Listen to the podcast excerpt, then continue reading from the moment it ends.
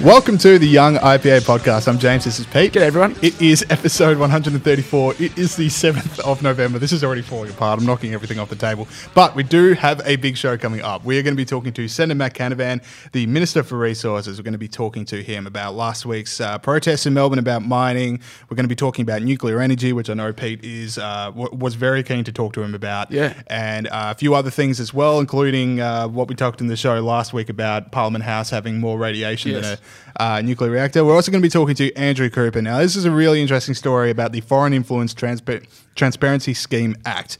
You don't know what that is. You're definitely going to. It's the new 18C. It's the. It, it should be the biggest story in Australia. So.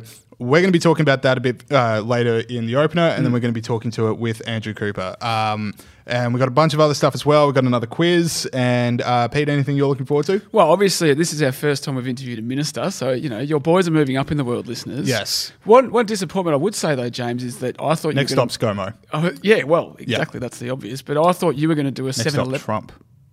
That is the obvious one as well. Uh, Write that down in show notes. Get I'll- Trump. I'll try for the third time. I thought you were going to do a gag about the date being September 11. Happy Celebrity Uh, Day no, something. no, it's uh, 7-Eleven, not 9-11, Pete. Uh, What did I say? You said you said September 11. Well, the- uh, the first two Of course, I wouldn't joke about that. Uh, anyway, uh, let us talk.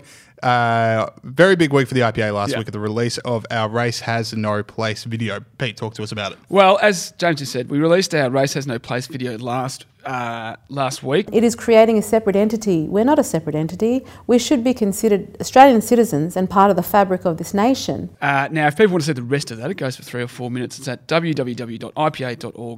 Of course, that little bit featured Jacinta Price, but there's also Dr. Anthony Il- uh, Anthony Dillon, Senator James McGrath, and Lorraine Finlay talking about how a separate advisory body for Indigenous people is not a good idea. Yep. Now, this raised uh, a number of uh, things in the press. Minister for Indigenous Australians, Ken Wyatt, uh, said that we still hold an antiqu- antiquated position on the termino- terminology of race for Indigenous Australians, and I just find that extremely disappointing when it comes to our own. So I feel like he's saying it's fine to divide people politically by race, just don't say the word race.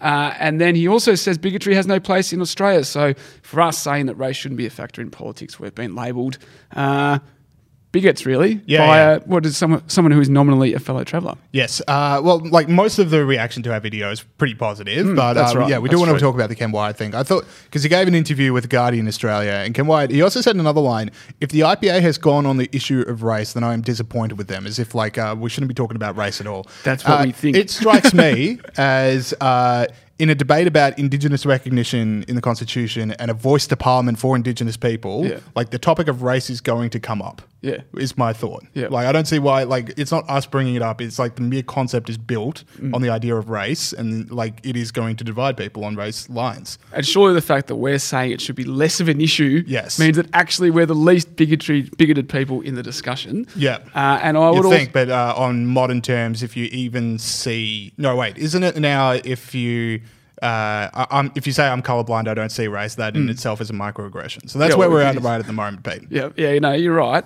Uh, and also Marcia Langton, who is assisting uh, the minister in putting together the mechanism, the voice, uh, compared us to white supremacists, which was nice. My question to both of them, I would say, is if it's bigoted to talk about this, if our video is bigoted, then what do you say about the Indigenous people in that video? Yep. Do they not count because they don't have the same view as you?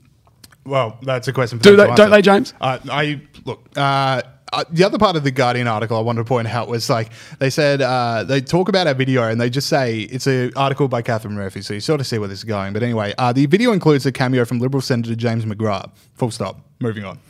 I can think of a few other people that were in that, but uh, Yeah. you know, classic Guardian to just point out, oh, there was a white guy in it, and uh, that's the one we're going to focus Yeah, on exactly. for now. Uh, but but uh, the point is, it is a really great video. It's all over our social media channels. Uh, go to, as Pete said, racehasnoplace.org.au. Watch it. Uh, we're really proud of it, and it's great to have so many really great thinkers on uh, on this issue uh, in an IPA video. That's right, James. It's good to finish with a positive. Yes. Uh, now, unfortunately, we're going to have to turn quite negative because this is all right. So, the Foreign Influence Transparency Scheme. No one knows what that is who are listening to it right now. Maybe a few of them because it is starting to become a pretty big story. Yep. Uh, but uh, I like we didn't know what it was until like last week. Uh, you're about to hear about it a lot, as I said earlier in the show. This is going to be big. Uh, so here's what it is: uh, officials in the like this scheme lets officials in the Attorney General's Department uh, are given broad powers to issue notices requiring a person to produce information where officials reasonably suspect that a person might be liable to uh, register under the scheme. So what it does is basically if someone's coming from overseas into Australia to speak or to uh, you know be in an event or something, and the Attorney General's Department thinks, hang on, maybe they're trying to do something a bit sus here, maybe they're trying to, uh, you know, uh, basically it's like it was brought in to stop people from the Chinese Communist Party coming to Australia and uh, you know undermining Australian democracy. But in a shocking twist of fate, it turns out that handing over warrantless power to Australia's bureaucracy is not that good for freedom. Can't believe because here's the story as uh, from last week. So Andrew Cooper. Uh, the founder of Liberty Works and president of Liberty Works is one of the big people involved with building, uh, what is it? Uh, the CPAC, Conservative Political Action Conference in Sydney. We talked to him later about that on the show. Maybe some of you were there. That was like the Raheem Kassam, whether or not he'd get a visa. There was a bunch of people from the US. There was a bunch of people from Australia. Anyway, the attorney, someone from the Attorney General's department got in touch with Andrew Cooper to say, you need to hand over uh, transcripts, you need to hand over emails, you need to tell us what someone from the uh, like from America, from America, was doing in Australia, just to bully him. And if Andrew Cooper didn't comply with the notice within 14 days, he was going to face criminal penalties with a maximum penalty of six months in jail. Now, Cooper, we went, we were interviewing him last week, and we didn't think this was going to come up. And then it comes up. we had and you can hear us hear it for the first time and just go like, "This is the worst thing ever." Yeah. Like Tony Abbott is being investigated under this. Like uh, in the attorney in the eyes of the people working on this in the Attorney General's department, Tony Abbott is a per like uh, Tony Abbott is uh, a agent of foreign influence. Yeah.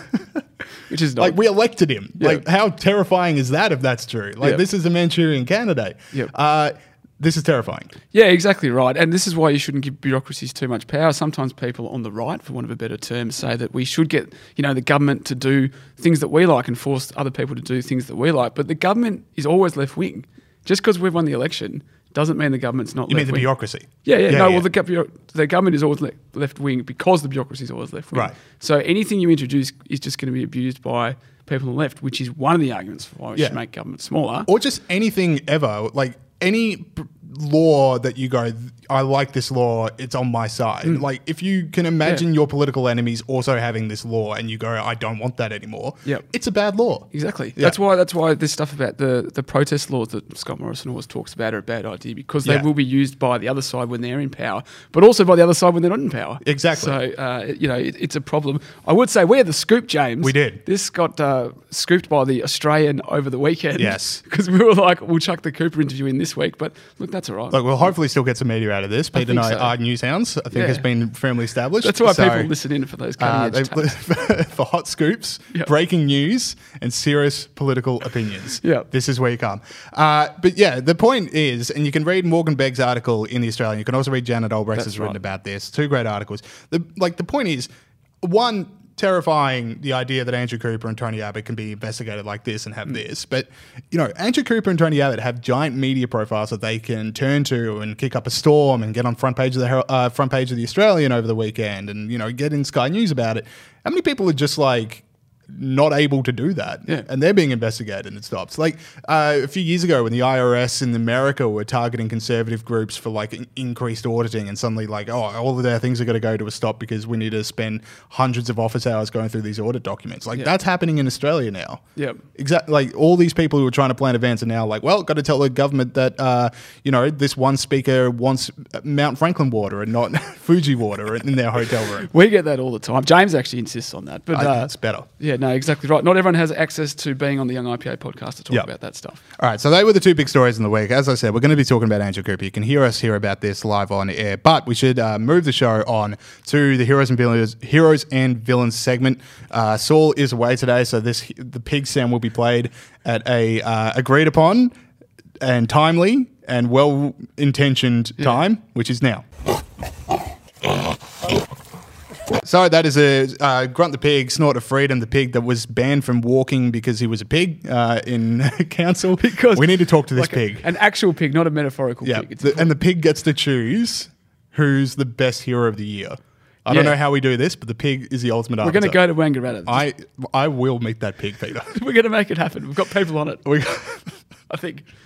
Once we get over those, anyway. Uh, all right, so uh, this is where we just praise people that have stood up for freedom and against tyranny this week. And Pete, uh, you got one for us. Well, I've got one for you, James. You might have heard of him. Uh, US President Barack Obama No. uh, had this to say. you know this this idea of purity and you're never compromised and you're always politically woke and all that stuff. I, you should get over that quickly. So he said that, and he also went on to say, I do get a sense sometimes now amongst certain young people, and this is accelerated by social media, that the way of me making change is to be as judgmental as possible. Like if I tweet or hashtag about how you didn't do something right or use the wrong verb, then I can sit back and feel pretty good about myself. Uh, so, look, Obama's cancelled. Obama is cancelled. Yeah, there were there were literally calls to cancel uh, the America, America's first black president. Yep. because he wasn't woke enough. But uh, look, I almost James must admit, and to the listeners out there, I almost made this bloke my villain because That would have been a trip if you were both hero and villain at the same time. yeah, yeah, well, we- we- yeah, I could have done that actually. Would have half my work. But anyway, no, that's uh, don't be lazy, Peter. I thought that he Interesting that that's your first.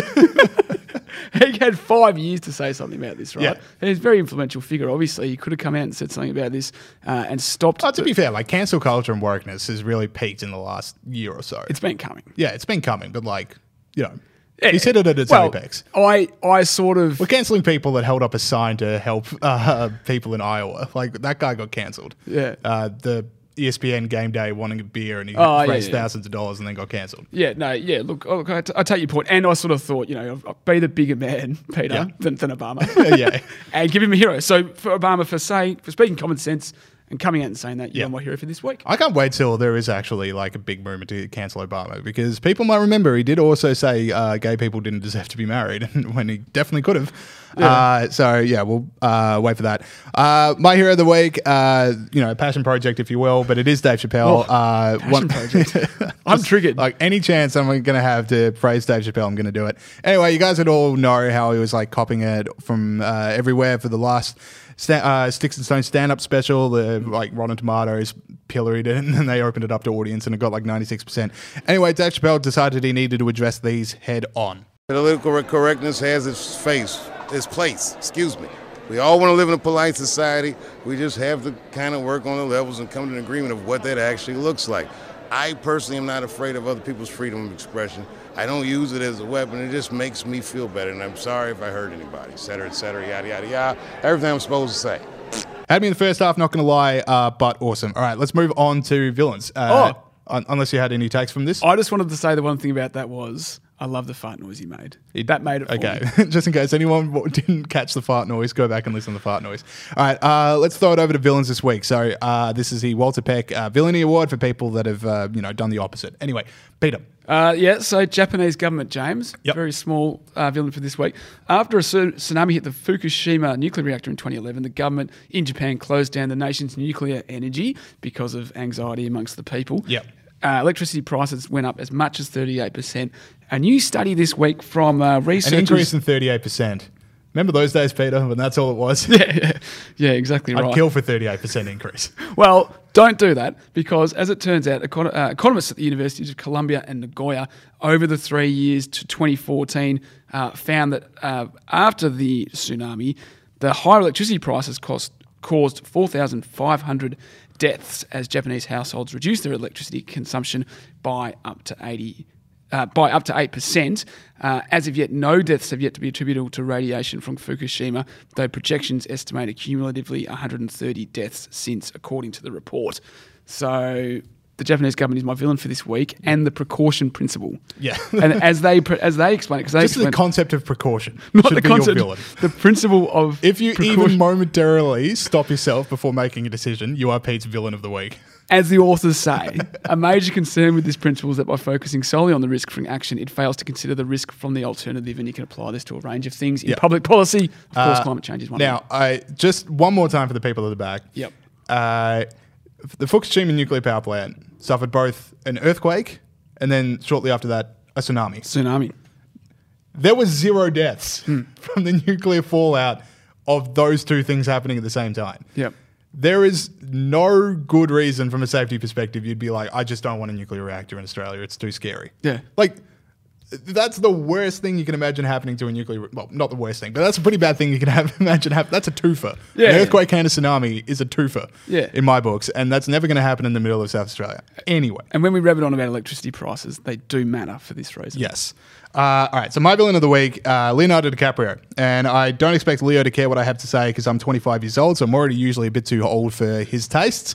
Uh, but this week, uh, Leonardo DiCaprio put out a very cringeworthy Instagram post of him hanging out with Greta Thunberg.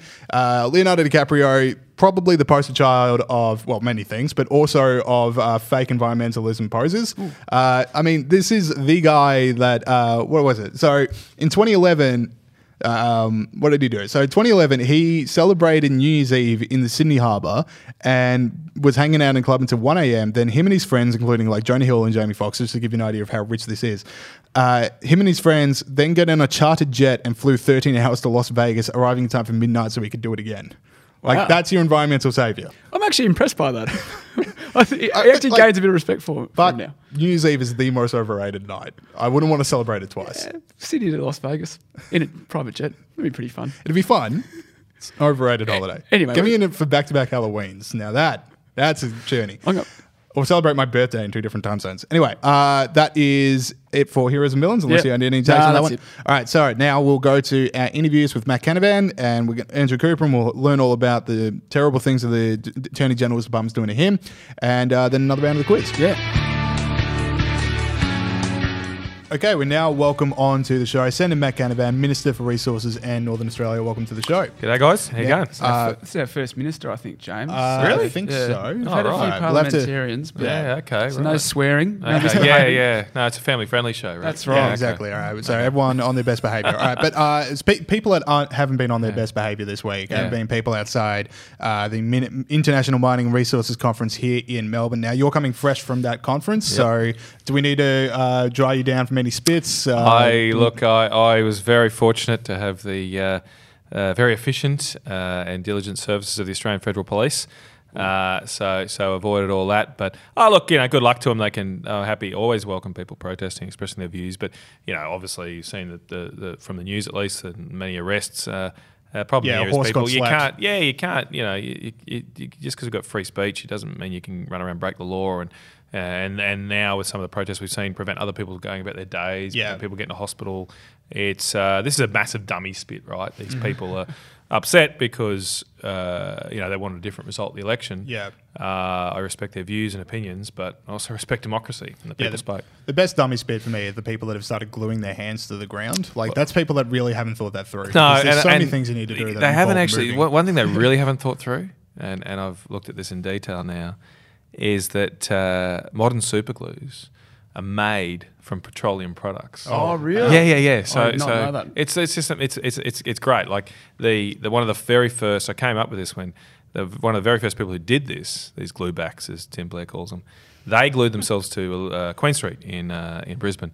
And you know, in Brisbane's hot day, uh, so I presume lying on a bitumen road for a few hours, not very comfortable. I haven't done it before, but so they'd brought along, they'd thoughtfully these two people had brought along some of those mats, you know, those rubber-like mats you get from Bunnings and you clip together and stuff. They brought those along to lie on. Oh, really? As soon as I saw it, I thought, uh, I wonder what they're made of. And I Googled it and that. And it's uh, they're EVA foam. And so they're ethylene, ethylene acetate vinyl. Oh, Uh, that's gonna kill a ethylene vinyl sure. acetate. Yeah. And it's made from petroleum. Made Yeah. from So they're lying on fossil fuels, campaigning that all these fossil fuels should stop. Uh, it, it is beyond parody, these guys. Yeah, but it does look good on Twitter. So Yeah, we need to remember that's all that. you need. Let's let's start with those guys, right? So these these are young people. They're in the city. Uh, they to you to them, you are just like absolute poison. You know, you're a national. You're from Queensland. you love coal. Yeah, How yeah. do you go about convincing those people that fossil fuels are a good thing and that they help people? Look, I, I'm not. I, I'm not naive. I, I, I don't think I'm. I'm necessarily going to convince everybody of my point of view, and I'm not asking everybody to. I mean, uh, people are welcome to have a different point of opinion, uh, uh, but but you know, as long as there's sort of mutual respect, I, I you know, I, I don't think we're necessarily going through all that a different period than we've done you know, in, in recent generations. I remember when I was I was sort of formative years at university. It was the Seattle protests. I mean, you guys would be too young for that, but there Oh, look, there's kind protests- words, but I do remember the You, do you remember it? Oh, right. Okay. Well, I thought I was old, but WTO. You know, it was it was just like this. They had to move trade conferences to Cancun and all these other exotic locations um, after Seattle because it was just a mess.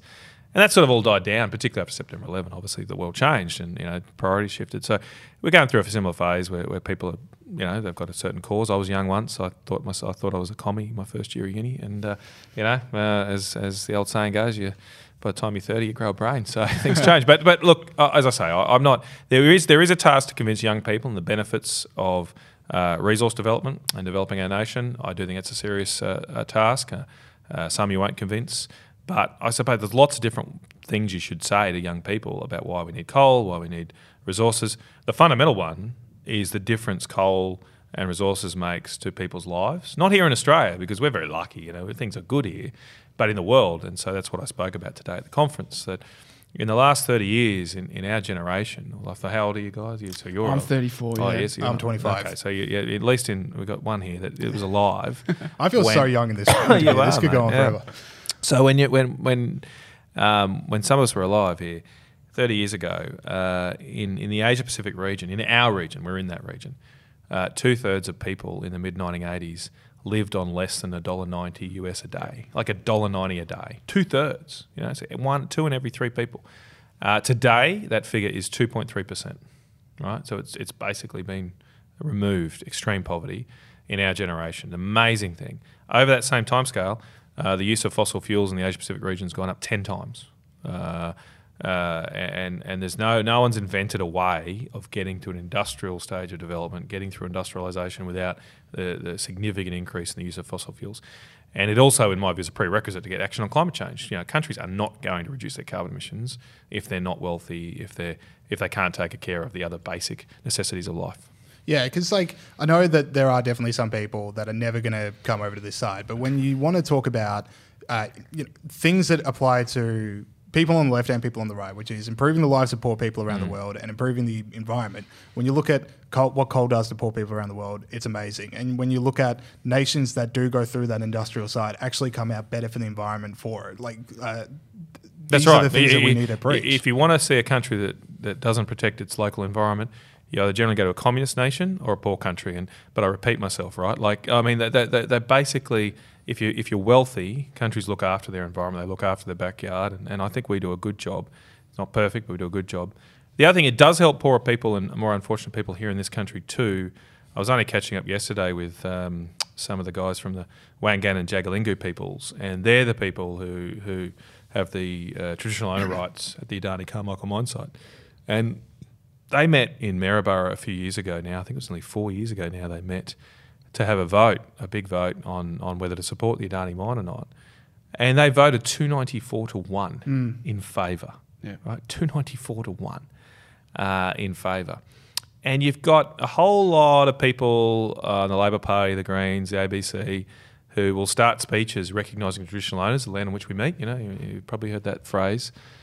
Uh, it's very easy to say, but it's a lot harder to respect. And so the ABC always rolls out one guy. He wasn't actually at the meeting. He wasn't the one vote against it. But uh, one guy, Adrian Burragubba, they roll out to be a spokesperson for the W and J people. And I have never yet seen. Someone might be able to put, point out to me, but I've never yet seen the ABC refer to the fact that the W and J people met and voted 294 to one in Yeah, favour of. Adani. Maybe we should respect their views. Like I've got no problem with people in Melbourne having a view on the Adani mine, but surely uh, we should give a fair amount of weight uh, to the traditional owners and what they want. They want jobs. That's what I was talking about these people about yesterday. Uh, they're working with Adani. Got ten of their people already on site working with Adani.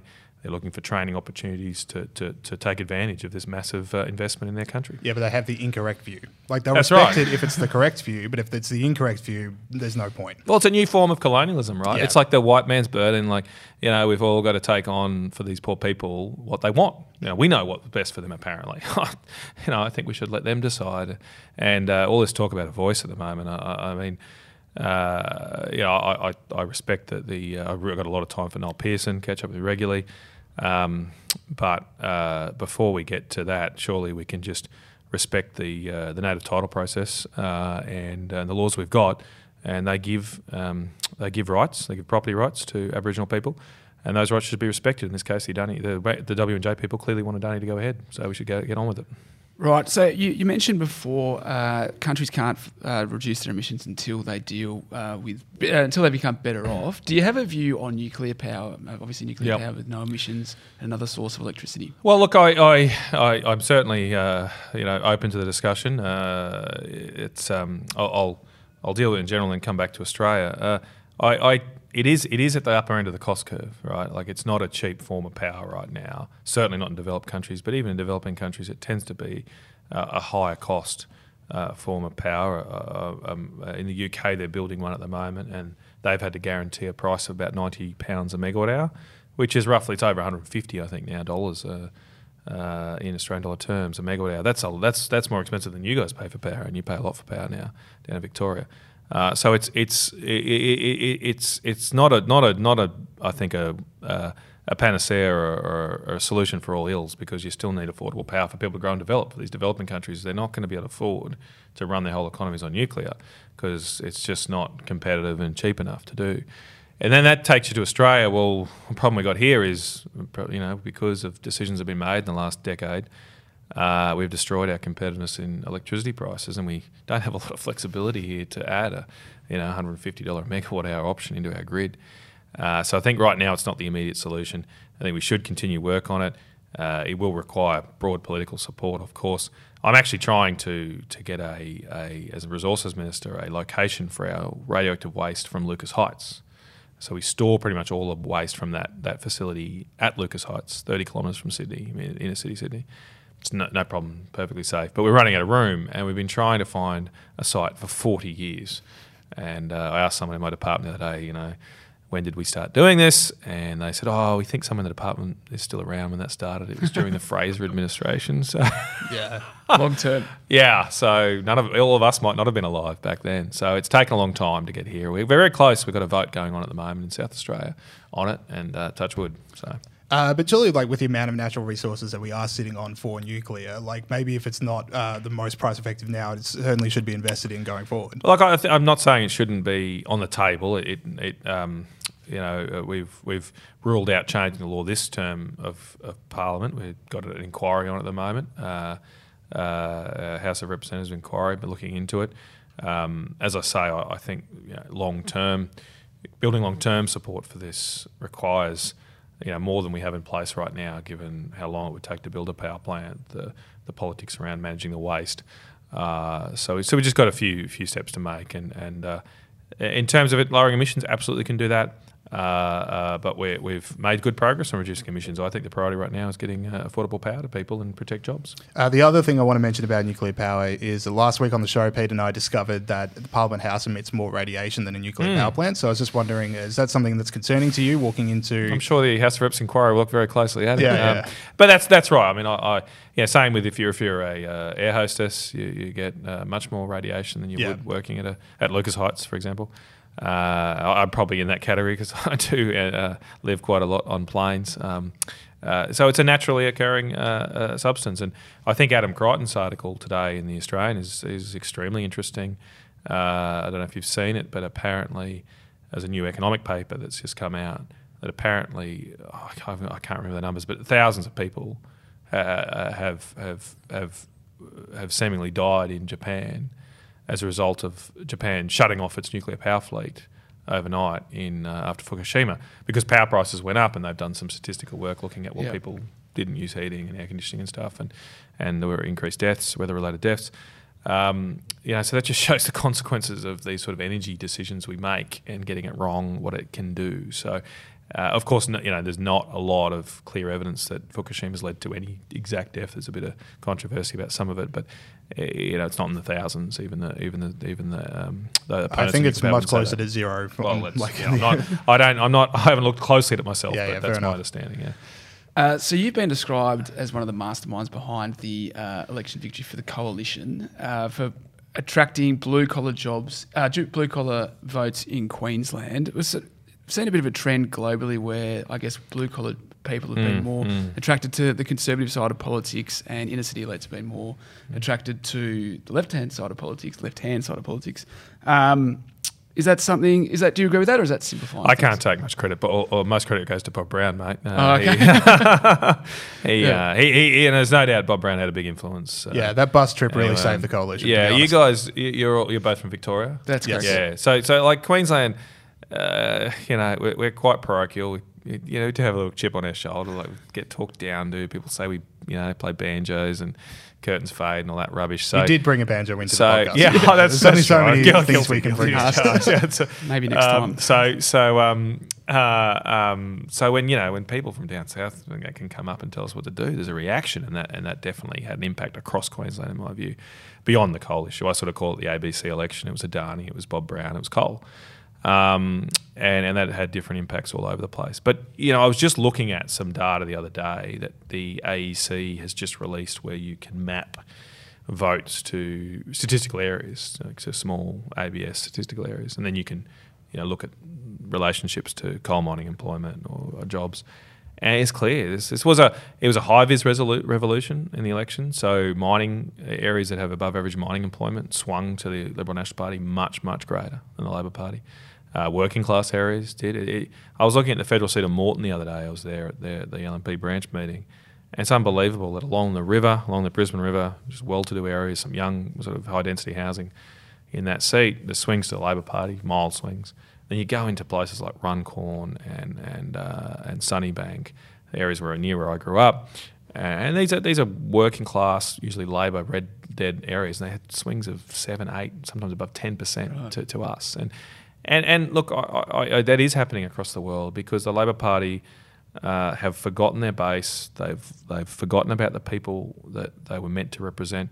And and you know I, I, I, I- feel the natural party of the worker now is the Liberal National parties. You know we, we defend jobs, we defend industries.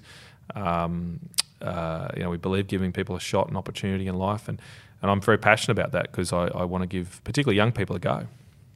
All right, I think we've got time for one more. Is that right, James? So I was doing a lot of research for this interview, and I went on your uh, website, and the last thing it said was that your dad was disappointed that you gave up Mm, cricket when you were 16 to pursue a career in politics. I imagine. No, not quite, but uh, there's a few steps in between. What But, happened there? Uh, look, I suppose I got to my teenage years and got interested in other things. I was a mad keen cricketer. Uh, my dad actually uh, built a, a cricket pitch out in the backyard. like seriously, like he What a dad. Yeah, he's a, a boxed up, uh, uh, you know, full 20, 20 meter cricket, twenty two feet cricket pitch, and, and then twenty two yards, sorry, and then um, uh, uh, and then he started mixing the concrete himself in a barrow. But he got only a couple of meters in. That was you know it was crazy. So he got a truck in. But um, anyway, it, it was a great pitch, and my brother and I spent a lot of time out there. But yeah, I just got to my teenage years, and I suppose you discover other things, girls and all that, and and I got very interested in history. Uh, so I had a very good history teacher who got me interested in um, in politics, I suppose you'd say, and economics. As I said, I sort of became a little commie there for a bit. Sorry for my sins. and and then and then you know yeah, so I went different paths. But I, I'm back loving cricket and play when I can. But but yeah, I never I never quite got anywhere near the baggy green. Yeah, so Oh, no okay. cricket pitches being built in Parliament House anytime soon. Well, um, I will say one thing I'm very disappointed about May 18 is because I had plans. There was a Parliamentary Cricket World Cup in London Oh, in really? July. It was to coincide with the last week of the World Cup. And so when I found out about this in March, I thought, oh, this is great. Yeah. You know, my chance to play cricket for Australia in England. And, uh, you know, it's not very hard to get picked for the Parliamentary Cricket team. And, uh, you know, it's two months or so after the election, so I won't be a cabinet minister anymore. I'll have lots of free time.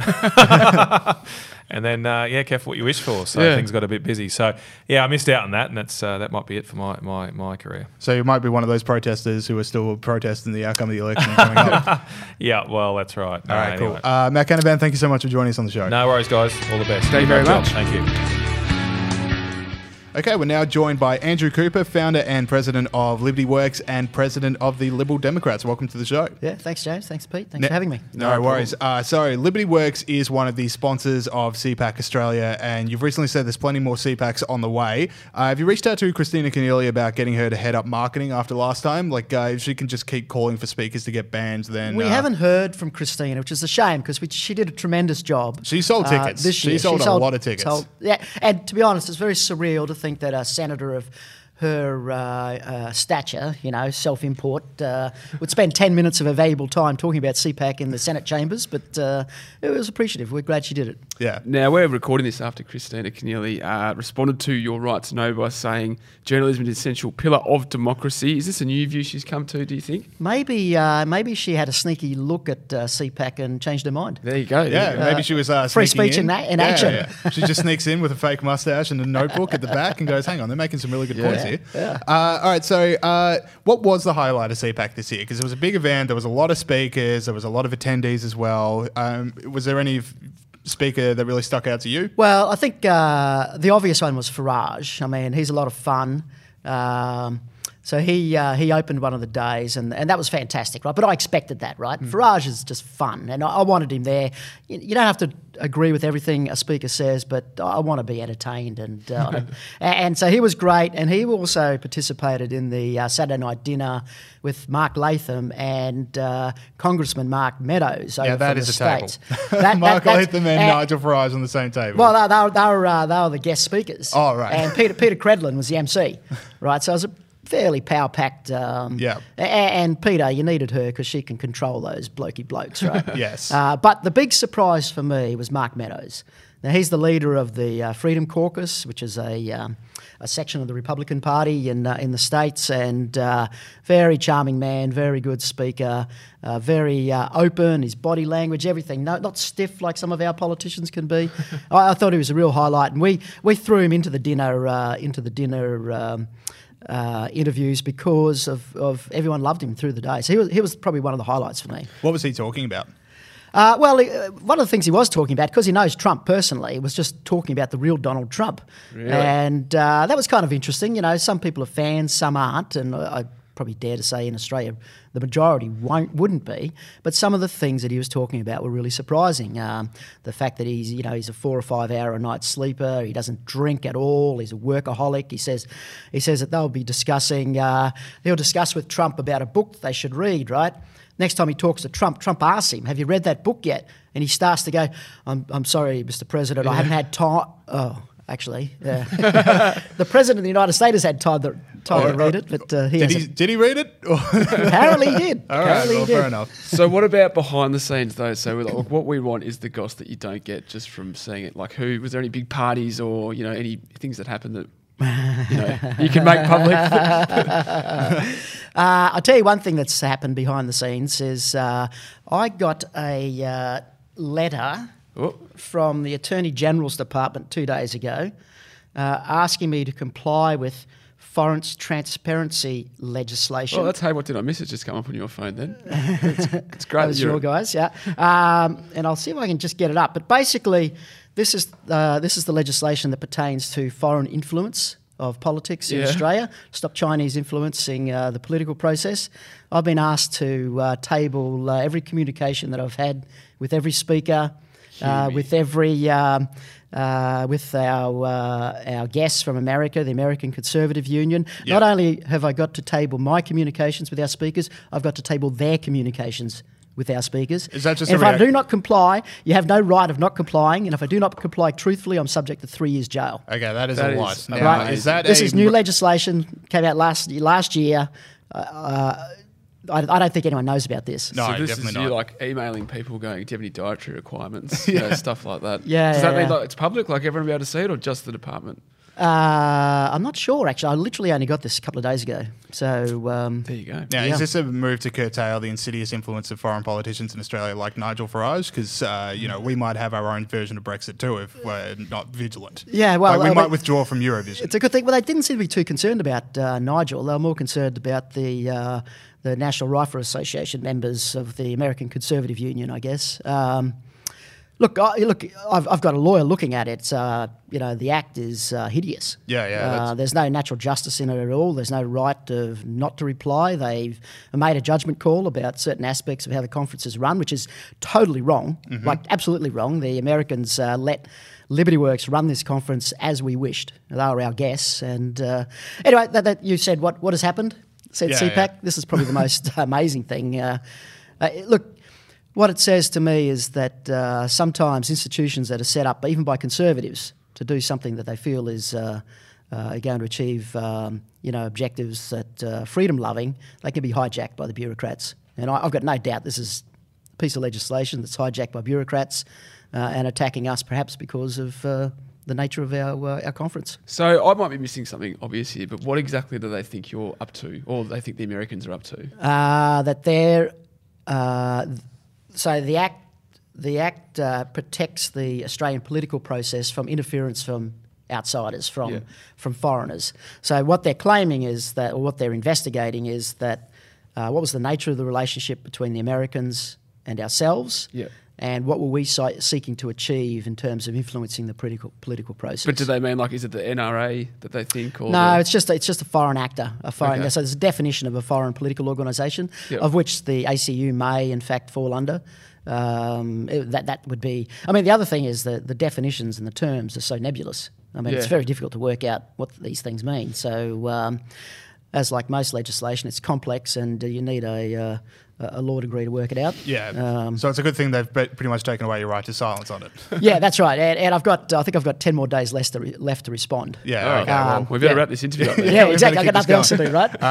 because there are a lot of CPACs coming up, and uh, there's ones that you're going to be attending in Korea and Japan, and the one we want to talk about Mm. is Hong Kong. Uh, the upcoming CPAC in Hong Kong. Like this might be one of the last such events to happen in Hong Kong for a very long time if things go the way they look like. Yeah, going. the, Hong Kong CPAC isn't locked, but I did. I wouldn't think so. I did venture to Hong Kong uh, recently. I, I visited, went to CPAC in Japan, and uh, we had a speaker that was due to come over from Hong Kong, one of the protest movement leaders, uh, Andy Chan. And uh, Andy was on the plane ready to come, and uh, the CCP or the uh, Hong Kong police pulled him off the plane. Wow. Uh, so myself and uh, Dan Schneider and Matt Schlapp of the American Conservative Union decided, well, if he can't come to us, we'll go to them. So uh, we jumped on a plane and went to uh, to Hong Kong. Uh, met with Andy, uh, went down into the streets and visited some of the protests that were happening. Uh, saw the intimidation factor of those Hong Kong police fully armed up. It's uh, it's quite something to see, um, and saw the organic nature of these protests. So how they uh, sort of pop up out of nowhere and how it's coordinated. It's very clever the way they do it. But one of the mo- one of the most interesting things was that my American uh, partners, I had to leave on this particular night, um, but they went to I won't mention his name, but a very wealthy Hong Kong businessman. And uh, half an hour after he left, Molotov cocktails were thrown over the fence Whoa, of that really? businessman's house as a warning to him to not talk to the Americans. Okay. Uh, there's a lot going on, on in Hong Kong. There's a lot of um, uh, there's a lot of uh, tracking of, uh, of, of, of players, of which the Americans were certainly tracked. I've got no doubt that my name and, and face and whatnot is now on a database. And uh, yeah, who knows where this is going to end up. Yeah, to bring it back to Andy, like uh, the Hong Kong protest organizer, what what does he make of it? Is he slightly optimistic, or is he just sort of going, "We need to do something because we're not going to have a chance to soon"? So it's it's it's complex. There's layers of um, there's layers of uh, sort of political action happening in Hong Kong. He's very much of the separatist uh, movement. So he's he he's he's he uh, he started a political party which is now banned. Uh, that political party advocates for Hong Kong to separate away from uh, from uh, from mainland China. Uh, there are others that want the um, want the original agreement, the at the from 30 years ago, where the uh, the Hong Kong uh, people maintain their uh, their democracy and their way of life until the 50 years is up. But what's happening, of course, is that now that there's a now that the Hong Kong uh, protesters seeing the uh, the nature of the uh, political force against them, they're moving more and more now. I think drifting more and more towards that separatist um, uh, uh, position on the basis that you know where are they going to be? I mean, these kids are going to be, you know, in 25 years' time, they're going to be, you know, in their well, they're going to be my age, right? They're going to be 50 or something like that. Uh, they still got a little bit left in them, and uh, they don't want to be falling under the uh, sort of the, the Chinese rule. All right, cool. Uh, so let's talk about uh, CPAC. It's coming back to Australia next year. Do you want to talk about uh, where people can go for more details? Yeah, yeah. Well, uh, cpacaustralia.org. Uh, we're not up and selling tickets yet, but it'll be the first weekend in uh, September in Sydney again. Love to bring it down to Melbourne one day, but uh, next year it will be in uh, in, Syd- in Sydney, and uh, it's going to be double the size, if not if not bigger, than it was uh, was this year. All right, so Kristina Keneally is going to have a work cut out for her getting those extra seats filled. Give her So break. the Kristina Keneally uh, CPAC Freedom Award was was was given to Kristina Keneally. Yes. and uh, and I know that uh, we'll be looking for uh, the person that most promotes uh, CPAC for next year. And I do hope, I really do hope that Kristina is that person, recipient of that award once again. Oh, in person would be the best. Yeah, Uh, yeah. and then uh, the last one we want to talk to you about Liberty Fest coming up in That's Perth. right. in Perth. So Liberty Fest is a similar conference, more libertarian conference than CPAC uh, that we hold in Perth. And uh, we are actually, and I can break this now, first time, uh, Andy Oh. Chan will be coming to, Hong Kong protest leader Andy Chan will be appearing at Liberty Fest in Perth, which is mid-March. All right, so can people Scoop. get tickets now or do they Not just- yet, uh, two weeks. All right, two weeks time, Yep. and where can they go to get those tickets? libertyfest.org.au. All right, if you want to hear from a Hong Kong protest leader as much as I do, then get yourself to that event because that sounds absolutely fantastic. All right, Andrew, thank you so much for coming on the show. All right, thanks, James. Thanks, mate. mate. Okay, welcome to another round of Hey, I'm going straight into it. Enough chit chat before we start. But another round of Hey, what did we miss? Young IPA quiz. Uh, we have returning champion Dr. Bella d'Abrera. Hello. Uh, we have Adam, intern Adam, Adam Schlim, and uh, Peter Gregory, G'day. uh, the roof seal. Now, Pete, uh, you've brought in a bag with you, and I brought don't know what's in it. I haven't told you, but you're very smart and you've picked up on that I've brought in a bag with a couple of props. Yeah. Now, first, we've been talking about this for a few weeks. I've got a crown with the price tag still Yep. on it. Um, so you'll know that it's not a real real gold. But here is a crown for the winner, oh Yep. gosh. Bit of free advertising for whatever company that is. which you can wear this week, Bella, because you won last week. And because James stuffed up the scoring again last week, it had no Yep. impact on the result. Okay, So I should good. say that. But you did stuff up the scoring again. I'm not very do- good at keeping the score. Which you do stuff up every third week. I've got a dunce hat. Yep. It was a wizard's hat, but the woman at the shop kindly stapled a D on it. so everyone's getting involved. and the price tag's already on that. So this is a debacle. But All right. Well, just put that on for now the problem with this is uh, I have the world's largest head, Yeah. uh, and Oh, m- both metaphorically and physically. I actually didn't ask I her about that. I don't know if this is going to fit, and it's not going to come close. So I'm just going to have to balance it precariously upon That's me. all right. If it won't stay on your head, maybe you can put it in front of your microphone or no, yeah, there we go. Um, all right. Well, maybe I this didn't could be think a the false guide. head would be too big. Always bring this in, like with me, you've known me for a while. You've always got to bring that into calculations. There are Mm. Certain bridges I can't go underneath in Melbourne just because I am going to hit my head. Uh, all But right. there are rides you can't go on at Luna Park as well. Uh, yeah, well, they were like, you are smaller, like you're bigger than the face, and the face can't get on in this ride. Uh, all right, sorry, let us go through it. So, if it is your first quiz, there are going to be nine questions. I'm going to attempt to keep the score correct uh, this time. Nine questions, and then a who am I? Bella's defending champion. One point on for correct answers, one point off for incorrect answers. All right, sorry, question one. Uh, now, last week, the IPA, Pete's really admiring I his just want to handiwork. monitor. not blocking Bella's face. Um, oh, there we go. All right, you know what? I'm just going to lay that there. People can know that I'm the dunce. I want people to see the D. Uh, they've, they've seen it. I've shown it to the camera. I am the dunce, uh, and I do have a big head. And uh, so we're two for we're two on my biggest insecurities very early on the quiz. Question one, damn it. Okay, let's go. Last week, the IPA released our Race Has No Place video. Head to all of our social media networks if you want to see why race has no place in Australia's constitution. Uh, name the presenters of it. Oh, good question. Bella, Bella, Jacinta Price, one, um, Anthony Dillon, two. uh, James McLaughlin. Boom, I mean, boom, sorry. boom. Sorry. J- j- j- j- You're so close. oh, I can't remember his name. Okay, I've, Can you skip to the, all right? So chance to steal, What's yeah? Yep. Oh no, I don't know what the fourth one is, but I know the correct one for that. I've got Adam. I think I got Adam. It's Senator James McGrath. Yep, and there's a fourth. Oh, there's another It's- one. Oh, Yeah, I Still a I thought- chance. I knew it was James McGrath. There's still a chance to steal. Someone's got to get this. It's- This was a huge it's video. isn't? One of our biggest ones of the year.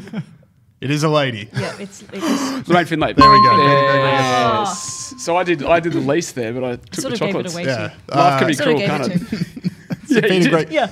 Peter Gregory method. Let, let all the pawns do the hard them all do work, and then Pete comes in uh, for the win. All right. Life can be cruel. Now, uh, last week there was a lot of uh, controversy because uh, Trump tweeted out him giving the Medal of Honor to a dog.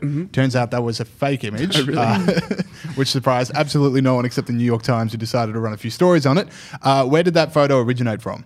As in what year? Yeah. Oh no. Which uh, b- which blog was the first one to tweet out Trump with the uh, awarding the dog the Medal of Honor? Bella. Not sure. Bella. That was his own. It was not his own. He stole it from someone. else. Well, Oh. didn't steal it, but um, you know, retweeted a meme, as the as one might say. I thought it was him as well. All right. Uh, no one gets it. It's from the Daily Wire, Ben Shapiro's blog. Uh, na- quest- on to question three. Did What you take a point off for Bella? I did not take a pellet. Bon Thanks. Pete. that, that done said again, mate. Thanks, Pete. I've got to get, you know, I need all the help I can get. Yeah, if you just get some extra scaffolding around the brim, I will wear this. Uh, all right, uh, question three. What is the name of the new advertising campaign for Australia? Oh, um, what's my thing? Roof, roof. Roof, roof. Philausophy. Yeah, philausophy. Is it the stupidest thing you've ever seen? Not an, additional question. There are no incorrect answers apart Wow. from yes. I just, you know, the obvious answer is bring back Lara Bingle, but you know, apart from that, it's not too bad. Yeah, uh, really. Like, I genuinely like. I am not the smartest man in the world, but I genuinely thought like the philausophy referred to someone named Phil for like the first four ads before I realized actually, that no, actually Phil great. is part of the word philosophy. It's not great. Uh, all right. Uh, question number. What are we up to? Uh, four. Score check. Uh, Peter's on two. Bella negative one. Adam on zero. Score check. Uh, uh, sorry. Question four. Safe. What did the New South Wales Greens want scrapped from the upper house of the New South Oh. Wales uh, Parliament last week? Roof, roof. Roof, roof. The Lord's Prayer. Indeed. Pete has been across the that. news today. Really? So did I. I knew that. Damn it. Just Well, Bella, you're famous for the very early Knowing buzzer. things. I know. Okay, Knowing. also knowing things. All right, the praise Bella mid halftime break for the Oh, quiz. look, I've got this crown on for Heavy nothing, lies have the crown, eh? It does. really is. It's weighing my head down. Uh, all right, uh, question number five. Which social media giant stopped political advertising on their platform Adam. this week? Adam. Twitter. Twitter. Boom. Indeed. Tough one. Like, what is political advertising? Yeah. Yeah. That seems like it's making a lot of work for themselves. Really? Yeah. And do they lose if there's one thing Twitter needed, it was more. uh, Extra it was- people to look at whatever is going on. Yeah. More employees. And more distinctions on what can and can't be said on Twitter's Yeah. platform. Like they just didn't have enough rules on that one. Uh, all right, sorry. Uh, this week, Melbourne Cup, big event. Who won last year's Melbourne Cup? Oh, that is absolutely no, No idea. idea. A Yeah. horse? a horse, definitely. you know, I'm going to We give can all all of agree you it was a horse. for a horse.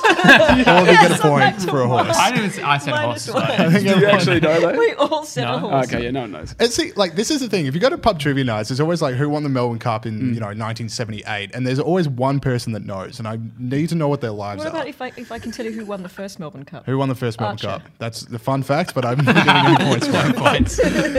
I should is- get a point for that. I'm sorry. No, I'm sorry. My quiz. I can make up stuff as This well. crown, this crown. yeah, no one's checking. Bella has gone mad with power with this crown. 1861. Yeah, yeah, it's just the queen. Fun So she fact. just make up laws.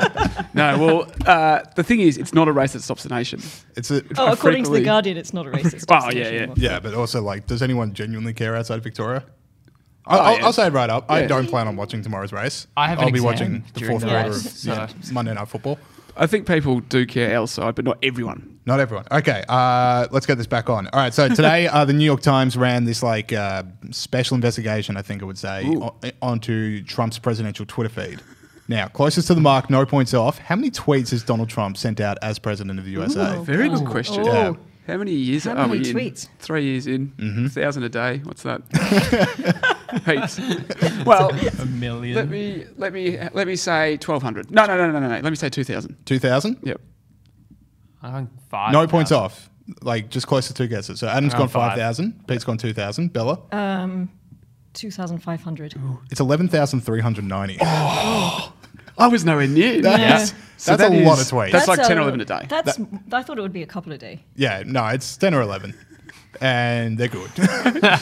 Yeah, it Uh, is his mode of like communication. there's like five thousand of them are attacking someone Yeah. as well. So just you know, the man knows what he's doing when That's he's a on lot of Twitter. tweets. Uh, so that was Adam with a point. Well done. All right, so score check. Peter is on four. Adam is on three. Bella on zero. The Pat Hannafin method of just waiting till the who am Maybe. I uh, is buff, uh, unfolding in front of us. Okay, uh, this Coming. one, Bella. I got to say, you're front runner for this one. Who stepped down as the Speaker of the UK House of Commons this Roof, week? I'll Roof. jump out of that. Oh, Ah. roof, roof, got it. John Damn it, I forgot to say John my name. Bercow. I knew that. Yep. I was like pretty sure. and then Bella. I knew it. I just forgot to say Bella. Well, if you have another fun fact about ancient Melbourne Cups, uh, I might I consider can't giving actually. you a He point. ran. He ran in 1962. As, I mean 1862 as well. I was going to say if the same horse competed in 1861 and 1962. He ran two years running. Like that's an athletic horse. Uh, all right, so the UK Parliament, uh, sorry, the UK election is coming up this uh, next month. We're in November now. Yep. Uh, how many seats do the Conservatives currently have? Oh, absolutely Closest zero to. idea. Closest to. Closest to lo- no losing points. Bella. No losing points. Okay. Uh, you guys go first. I want someone to set the bar. Um, But it could lu- lull you into a false sense of security like the tr- tweet one. A hundred? A hundred seats? oh, that's completely a weird guess. But anyway, I'm gonna go- Just, 80? 80. I reckon 124. It's 298. This is so bad. This is the worst quiz I've ever done. There's a lot of seats in the Westminster system. Yeah, unfortunately, Bella, you are now out of the running because This is the Peter's on six, quiz I've Adam is done. on three, Bella is on zero. But she can Uh, get six points if she guesses it before any clues. Okay, Yes, well, that's yeah, true. who is it? I'm not playing this game again. No, just well, it's your only chance. If you can Who get is it, who it? it is right now, Martin Luther. it's not Martin Luther. Not a bad Martin guess, Luther though. was on the short list. Martin Luther was on the short list. of options. That would have been the greatest travesty in quiz, crav- travesty in Yeah. quiz history. Uh, I've already ripped off the Paris tag because I'm a uh, notorious. Uh, anyway, um, uh, who am I? I became leader of my country 220 years ago on Saturday. Oh, like this Saturday Tricky one. coming. As if This that was going Saturday. to. you, had, Yeah. you had like three answers for the one The before. last Saturday, but not this one. Yeah. they're all 200 years ago. Um, I need one That's like the funny five thing years about ago. history. Yeah, Yeah. well, let's, let's make Who it. took can just- 704 test wickets? Sorry, this cord is just taped to my foot. Um, Um, I don't know. All right, so nothing? No. All right, uh, four points. Had I been born one year earlier, I would have been born an Italian. Okay. Bella. No, I don't know. You're out. Oh, oh, well, Oh, what? No, I she didn't know can- I oh yeah, she can ice it for Pete. Who is it? Oh no, no, I don't. I don't know. It's Oh. Absolute false I dawn. did I don't know either. All right, uh, three points. Adam to tie it. Oh. Uh, I became an- a general at the age of 24, and at 26, led my country's war efforts against the Austrians. I dominated. Roof, roof. Roof, roof. Napoleon. Napoleon it I is. was going Peter to say Gregory. Napoleon. What did you have to lose? It was the. It was the. It Self- was the well, a very I was gonna Napoleon say thing. Napoleon. A, a very Napoleon move. Peter has is. crowned himself in front of us all. For those listening, I'm now wearing the crown. All right, sweet. Uh, it's that heavy. is it. For, It is, isn't it? We get it, Pete. like Maybe it's last confirmed. He loves the third crown. time. third time in one quiz. Yeah. Save these. Uh, that is it for the quiz. We've got more show coming up after this. Say up. Bye. Okay, congratulations, Peter, for another quiz victory. Uh, Thank you very much. The dunce hat did not fit for the people, like uh, shocking news. for the people listening, the dunce hat did not fit. We'll keep uh, spitballing ideas and how to do that. We We might really get hoping it. to stuff up the score again. That would be that would be hilarious. We'll wait till proofing, but we might get an engineer in for that done. Get 17. one. Pretty cheap. All right, uh, let us go to uh, some stories that have made us laugh this week. Uh, now, uh, is, is this me or you doing Trump and the Trump? You're doing Trump and the Trump. I'm dog. good, good, good. All right, this is the stupidest story in the history of the planet. And I know I could say that every week with stuff on Trump and the media. This one might be it. If This there's a one's really got stupidest ya. story than this coming, batten down the hatches, people. It's the end of days. Anyway, so uh, Al Baghdadi, the ISIS leader, he gets killed. Uh, a dog chased him through a cave, and he hit the uh, dead end, and he blew himself up. Good dog, best boy. What a brave boy. Pete doesn't. Pete's not a huge fan of dogs. Oh, I no, am. that's not fair. Uh, anyway, so Trump uh, found a meme that the Daily Wire made, and sorry, it's him putting on a medal. That's also a paw print, which is going to become relevant. Like the medal is just a paw print uh, to the dog. And people actually bit on this. Like there was actual takes of like, I can't believe Trump would uh, circulate a fake image like that. I can't believe he would doctor an image like that. Are we supposed to believe that Trump had this dog in the White House and awarded him a Medal of Honor? It is the stupidest thing, and it's exactly what Trump. Like, I don't even. Th- I think Trump was like, you know, there's a few of them where he's like definitely concocting it in a way to get the media to trip up. This one was just a funny image, and then people lost their minds about it. Uh, the Washington Post got in touch with Daily Wire, who originally made it, saying, "Hello, I'm with the Washington Post. Just want to get confirmation that this photo originated with you, and if it did, that you digitally removed the Medal of Honor recipient James McCloughan and replaced him with a dog." Uh, to which there was a not safe for work response uh, of him just saying, "You've got to be uh, effing joking." Uh, anyway, um, my take is, and like from the line of everyone who bit on this story and got offended on it it is an absolute idiot. Uh, we need to build an autocorrect into the phone. Now, like autocorrects, you know, they basically just fix your spelling and stuff like that. Uh, we need to autocorrect the sentence that if your email reads you saying uh, confirmation and replace them with a dog in the same email, uh, it autocorrects to add the sentence, I'm a big, big stupid head and I don't deserve to be a journalist. And you Okay. can't delete that unless you delete the rest of the words in that email. Well, uh, look, AI is advancing all the time, James, Yeah. and maybe that's something that we can work into it. Yeah, I wear it. Yeah, I wear my underpants on my head. We just need that to be the part that, that we can actually like. People might go, "Oh, hang on, maybe I am a big, big dumbhead." Uh, all right. Uh, so, Pete, let's talk about philausophy.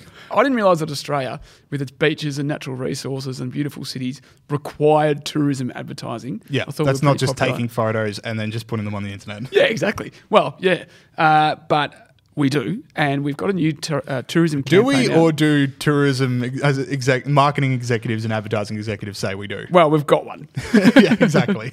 I don't think we need one, but we've got one. It costs $38 million, this new campaign. And what it is, is it's got all this stuff in it, like beaches and kangaroos and all the normal stuff you'd put in it, which is fair, fair enough. Yeah. You know, If you're selling Australia, Yeah. there's two things you're including. stuff about being friendly and like we used to be friendly. We're not anymore. But anyway, stuff like that. Anyway, they called it philausophy. Philausophy. Yes. So, f- like with the O in philosophy replaced with AUS. You know what I Yeah. mean? Anyway. Uh, as I said on the quiz, I genuinely thought like it was following someone named Phil for a while there. Like, I thought it was like Phil was Australian philosophy. Yeah, I mean, well, there are fields in Australia, but anyway, look, thirty-eight million dollars. Yeah. Do we need this? Well, especially in an ad that's just sort of like the same as everything else. And it's what what was the one? A stranger is a mate you haven't met yet. Um, you know, i- i- if Maybe. you've seen Wolf Creek, uh, I don't know if that's one's uh, going to really hit you. Yeah. Uh, as much as you know, Lara Bingle or some of the other ads out there. Well, yeah, So gonna mention Lara uh, you know, it's a bit of a cam- it's a bit of a campaign disaster. I mean, we'll wait a few years to see if it actually works, but Hmm. it certainly is getting you know. Uh, People are having a go at it in Australian media, talking about how stupid it is, and I thought it'd be fun if Pete and I sort of designed our own uh, tourism campaigns. That is fun. Yeah, I did. I had forgotten we were going to do that till just then, but that's all right. All right, I've fair got, enough. uh, well, uh, uh, I'll just tell you my one. So we tried philausophy, and Yeah. people didn't like it. I thought uh, our next campaign could be boltosophy, which Oh, is no. just uh, highlighting things in Australia that are good, but pointing out that they could always just be a little bit better. No matter what they are, they could just be like, ah, it's just something a little bit better. oh, okay. I see what you mean. Yeah, yeah. Yeah. This is this is bold. And it just sort of bums everyone out a little because they're like, oh, I thought I did enjoy that, but maybe I shouldn't have. That was a real peek behind the curtain of Bolt's personality. Anyway, I would point out that our Prime Minister used to be in charge of Tourism Australia. Yeah. And was actually responsible for the Lara Bingle, the famous Lara Bingle, Where the Bloody Hell Are You? Mm-hmm. People forget that. I didn't know, though that. Not only did I forget it, I never even knew it in the first place. Well, I'm always teaching you, aren't I, James? Yes. Anyway, it's rubbish. People in Uzbekistan aren't going to get the AUS bit. Like, it's really weird for Australians to get. Yeah, if you didn't already speak speakers. English and able to decipher puns, Yeah. it- you're going to battle. Yeah. You're going to think there's a fill involved. Yeah. I'm not the only person that thought there was a fill involved. Where's Phil? I'm probably the only Rock person up- who thought there was a fill involved. Rock up at Sydney Airport. All right. Uh, uh, last story. This one came through uh, our news desk uh, early this morning, and we did want to talk about it. Um, Project Veritas. This is the website that uh, play, basically just. I, th- I think they all they do is just release people being caught on hot mics. Yeah. Like that, that just seems to be everything I've seen. They have whistleblowers as well. Yeah, whistleblowers, but like it's like, oh hey, I've got this person admitting to this, and like there was like a Planned Parenthood one. Anyway, the latest one is ABC News presenter Amy Robach, who says that. Uh, well, we'll just play the clip. I- I've had the story for three years. I've had this interview with Virginia Roberts. We would not put it on the air. Um, first of all, I was told, Who's Jeffrey Epstein? No one knows who that is. This is a stupid story. Um, then the palace found out that we had her whole allegations about Prince Andrew and threatened us a million different ways. Um, we were so afraid we wouldn't be able to interview Kate and Will say, oh, that we that also quashed the story. Beat your thoughts. She is one angry journo. Like Yes. she had this massive story. Yep. And you can tell she's just been, she's made that spiel before. Yes, uh, and that well, she's already backtracked from it a bit, and Ooh. ABC have definitely come out and said because like you know you watch this and you just go like, how much is true? Did she have it? Is she just saying it? Yeah. ABC's already come out and said like that's not why we buried the story in the first place, and she said, oh, that was a private moment of frustration. Just happened to be next to a camera with a red dot on it, but. So the ABC is saying no, we didn't have the story. The uh, yeah ABC uh, news executive said there was zero truth to the assertion. Oh, okay. Uh, so uh, sure there was. It's a, yeah. There's a lot of people pointing out, and you know, with the reemergence of Epstein memes as well, like Yeah. this is becoming quite the thing, and. I, it- it's you know it's always going to fuel the thing of like was Epstein killed or not. it's just where we're at. Yeah, yeah, yeah. Yeah. I'd, I'd say 100% what you mean. In fact, James, I haven't told you I was going to show you this, but I want to show you this piece of footage. A guy called Mike Ritland was on Fox News talking about his charity, which is a charity that looks after dogs that used to be in the military and now they're out of the military and he looks after them. And then you'd think that was one, you know, particular discrete area of expertise. He also had a view on the Epstein issue. If, uh, if you see the, the coverage and you decide I want one of these dogs, either buy a finished trained, uh, you know, fully trained and, and finished dog from a professional, uh, or just, just don't get one at all. Um, that and Epstein didn't kill himself. All right. okay, thank you for that commentary. Love that clip. Good, good call. Good call. So there you Uh, go. Mike's Mike's pretty certain. Sorry, uh, I think there's only one way we can get to the bottom of this, Pete. This- do we have to get to the bottom We of have this? to get to the bottom of this because we're the news hounds, Pete. People look to us for the breaking news. What did we say at the start Yeah, of the but show? I like my life. All right. so what I'm going to do is I'm going to end the show with something. It's going to be a live test case, If- Okay. and if you know if we come back next week and there's still a show, we'll know for certain what happened. Yep. So anyway. Thanks for tuning into the show. Make sure you're downloading on any podcast app or tell your friends and family about this show. They can download on any podcast app. We've also got our IPA new YouTube channel, IPA Young IPA Podcast. Make sure you subscribe to that if you'd rather watch the show. You can also start watching us through Facebook Live. Okay, here comes our experiment. Pete and I have information leading to the arrest of Hillary Clinton. And if we're back next week, we'll know something.